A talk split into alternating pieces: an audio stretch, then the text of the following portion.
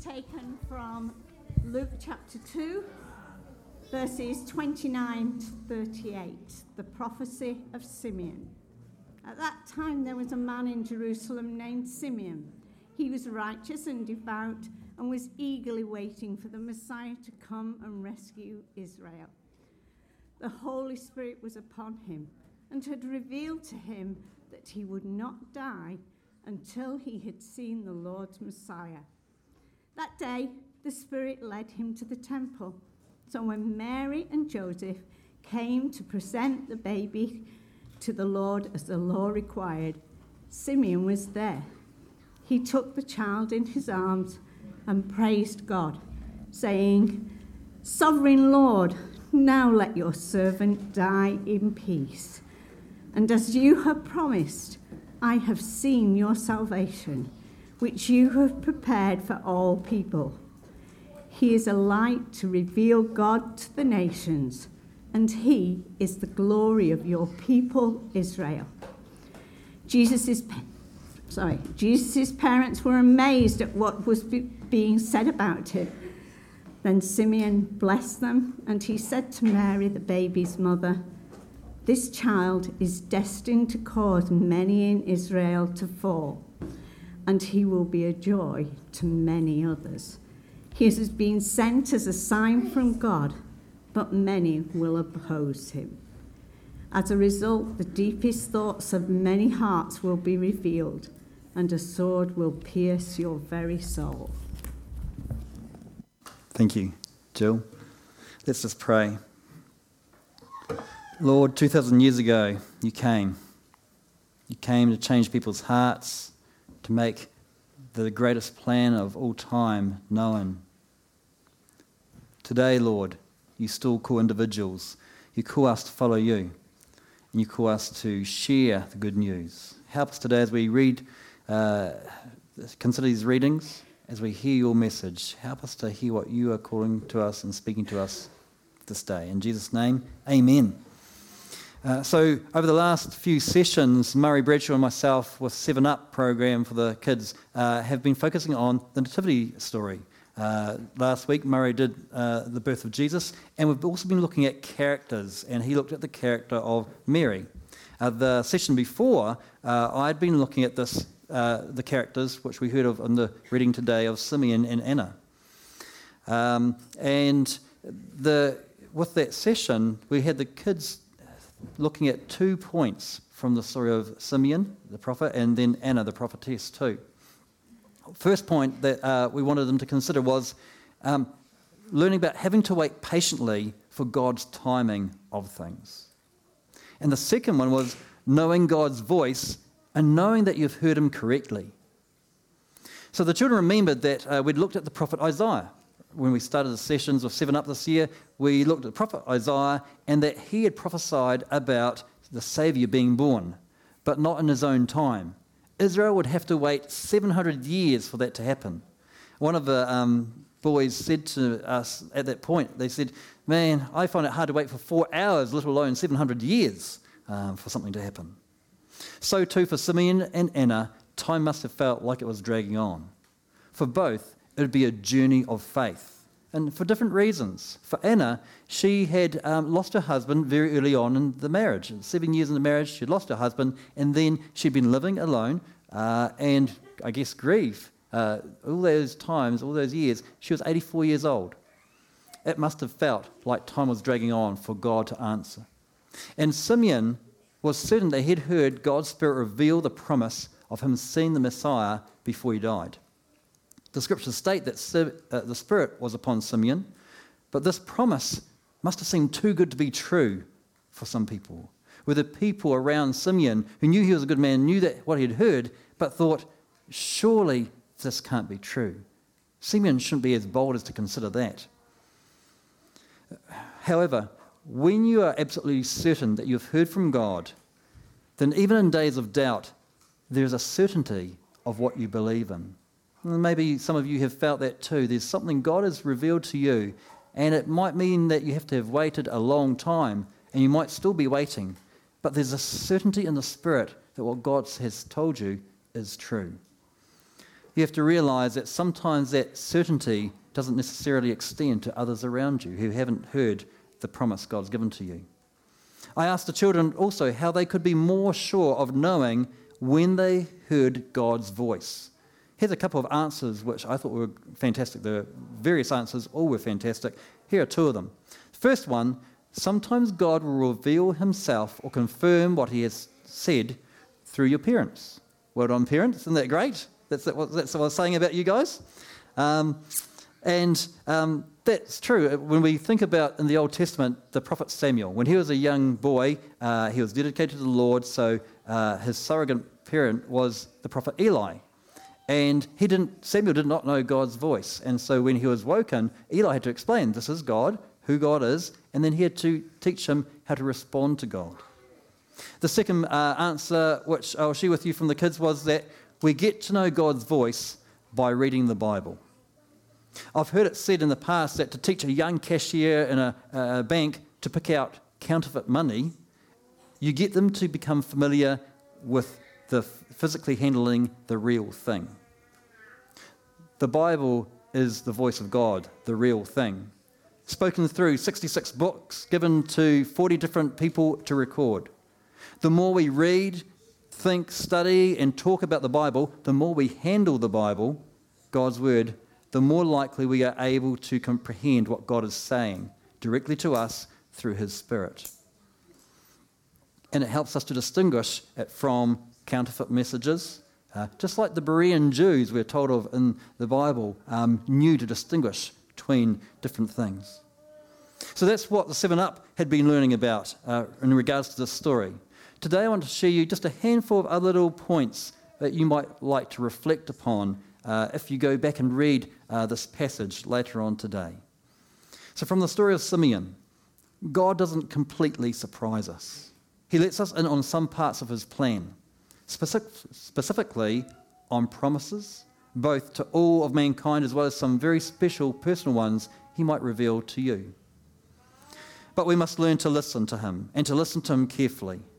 The Bible reveals God's plan and his promises to mankind. The more you read the entire Bible, the more certain you can be come in realizing God's plan throughout history. The same too with God's Spirit. The more you rely on God's Spirit in our lives working in us, the more He reveals a bit more of what God is saying to you personally. And Simeon mentioned that Jesus is a light to reveal to the nations. And not just 2,000 years ago, but also to the nations today. This isn't just a, a nice metaphor. The only way of really knowing God the Father is by knowing the Son. Uh, last week, George shared about um, our comprehension, our understanding of who God is. Uh, and he had some details about what some people said. Uh, if he were to ask me, I think I'd go straight to looking at Jesus and describe what I know of Jesus to describe God the Father. The world will come up with lots of different ideas, suggestions, and routes to get to know God. Some of these ideas will lead to a false understanding of who God is, or will mislead us from the truth. Other ideas muddy your understanding of God or create barriers to understanding Him more. Whereas Jesus builds a relationship with the one true God.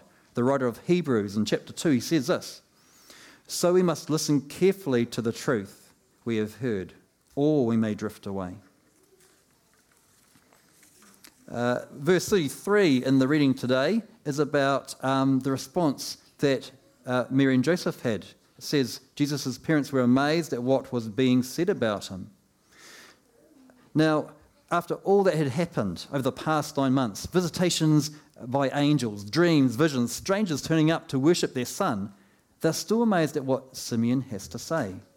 Not because of unbelief, but because they hadn't quite comprehended uh, what it all added up to for yet, or the impact on the entire world.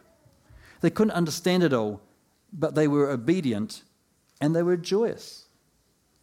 We don't have to understand every little detail to be obedient to God. And if we can rejoice in the little we understand at the present time, imagine the joy we will have when we see Jesus face to face. Another point even the greatest news of all time would face opposition. In the first service, uh, one of the um, parishioners uh, mentioned they'd gone to the Christmas um, on the Bay uh, yesterday, and the uh, Presbyterian support were leading it, and the minister in, from Timaru uh, prayed at start, and I think he said mentioned Jesus four times. And uh, someone nearby this person said, I didn't come here to be preached to. I didn't come here to hear about Jesus. And even when um, the guy said, well, This is why we're celebrating, there was still that uh, opposition to the true story. Uh, this was sad to hear, and yet maybe not surprising. Even the greatest news of all time would face opposition. This good news would go to the deepest, innermost element of each individual's heart. Challenges in life, learning to be patient and wait for God to respond, often is a time that reveals the condition of our hearts. At a time of pressure or a time of discipline from God, if there's a rebellion or unbelief in our hearts, then it also surface in those times. But so too will the fruit of the Spirit. If we put Jesus central in our lives and our hearts, then they will be revealed to others to see. And final point uh, from this passage about Anna. Now, Anna was a prophetess. She happened to be there when Simeon um, saw baby Jesus, and she comes up and praises his name too. Uh, and as I mentioned, she uh, lost her husband seven years into the marriage. She was now 84 years old, and she rejoices. And we see how God can overcome grief, loneliness, bitterness, hurts received from others, even when that happens over a long period of time with no quick answer from God. God gives us a message that is quite different from the message we get from this world. Early in November, I was walking down a street in Timaru, just a short street, but there were all these signs around me I noticed. There was a no entry on the back door of a, a business. Just at the end of the street was a road sign, stop, it said. And over the past few years, society seems to have become inundated with such signs as do not enter, no admittance, restricted. The good news has a very different word repeated through its entirety. The word is come. If you were to read the King James Version of the Bible, then you'd find the word come turns up 1,817 times. Anyone read and counted them? I didn't. I saw that on Google. Uh, but there is um, 556 times in the New Testament, 1,261 in the Old Testament. 190 times Jesus is recorded in saying this word, come. And as you ponder on that word, you think of the different times, even when um, he tells disciples, Let the children come to me. And the Christmas message, the beginning of the gospel, demonstrates the contrast between the worldly signs and what God has to say. Even in Jesus' time, there's no room, no vacancy for Mary and Joseph when they go to Bethlehem. There's no room, sometimes it seems, for the good news of Jesus in many towns, nations, and the hearts of many people today, just as was described yesterday when we were meant to be celebrating Christmas. Yet God still says to each one of us, Come. The Christmas carols that we sing ring out that same message. Uh, we've sung, O come, all ye faithful. One of my favourite offering songs is, O um, come, they told me, pa pom pom. All right, the drummer boy. Uh, and another song that we will sing later on, Joy to the world, the Lord has come. The invite is to us all.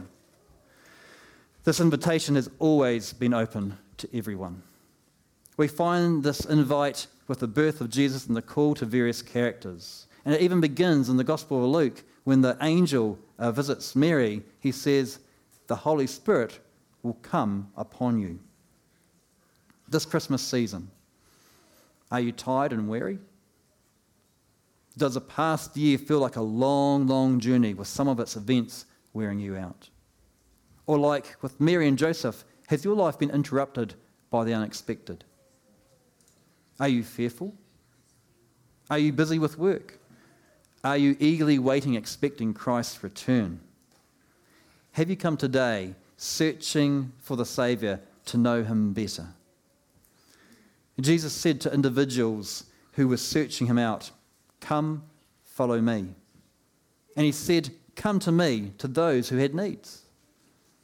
His welcome is there still today. To make his welcome known, he asked the church, this church, and his people to give that same welcome. This Christmas, how will we respond to Jesus' call to come? And how will we repeat this invitation to those who the call is still to go out to? The Christmas story is about an ongoing invite. We've been invited to come. We can put up excuses and reasons for not heeding to that invite, but it doesn't diminish the invite. A few weeks ago, Kevin uh, shared in his message a gift becomes a reality only when it is received. So too with the invite. Jesus came into this world to be like us and relate to us so that we could know God the Father more. The invitation to come is all the more real because Jesus came as a child in a manger and he came to heal the sick, comfort the lonely, and he came to die for our sins so that we could have eternal life. The invite is the first of three steps in the Christian journey in our walk of faith. First, we come. And then the second step is to become equipped for the journey. To read God's word, to hold it like a double edged sword, to put on the full armour of God. And when we've done that, then we have the third step. And the third step is another instruction it's to go, to give the Great Commission, to go out into the world and tell them that Jesus Christ is Lord. Let's pray. Lord, you have called each one of us, young and old, to come. Lord, we do that obediently now. Thank you for making yourself known to us. Lord, we know that that's not the end of the journey. It's in fact, it's just the beginning. And there are so many people out there, some who would oppose the truth, some who just simply do not know uh, the truth. And Lord, we need to be equipped. Give us your Holy Spirit, the right words to say when we have people ask us questions about why we celebrate what we do at Christmas time. Give us the right words, which your Spirit will then be able to sow as a, a kindling flame in people's hearts. One that irritates, agitates, and doesn't disappear until they must come to you and call on you and search you. Lord, this, this year we don't just want to see good things happen, we want to see people come to know you. Lord, let us be instruments and let us heed that third part of the, the uh, journey to go and make you known. In Jesus' name, amen.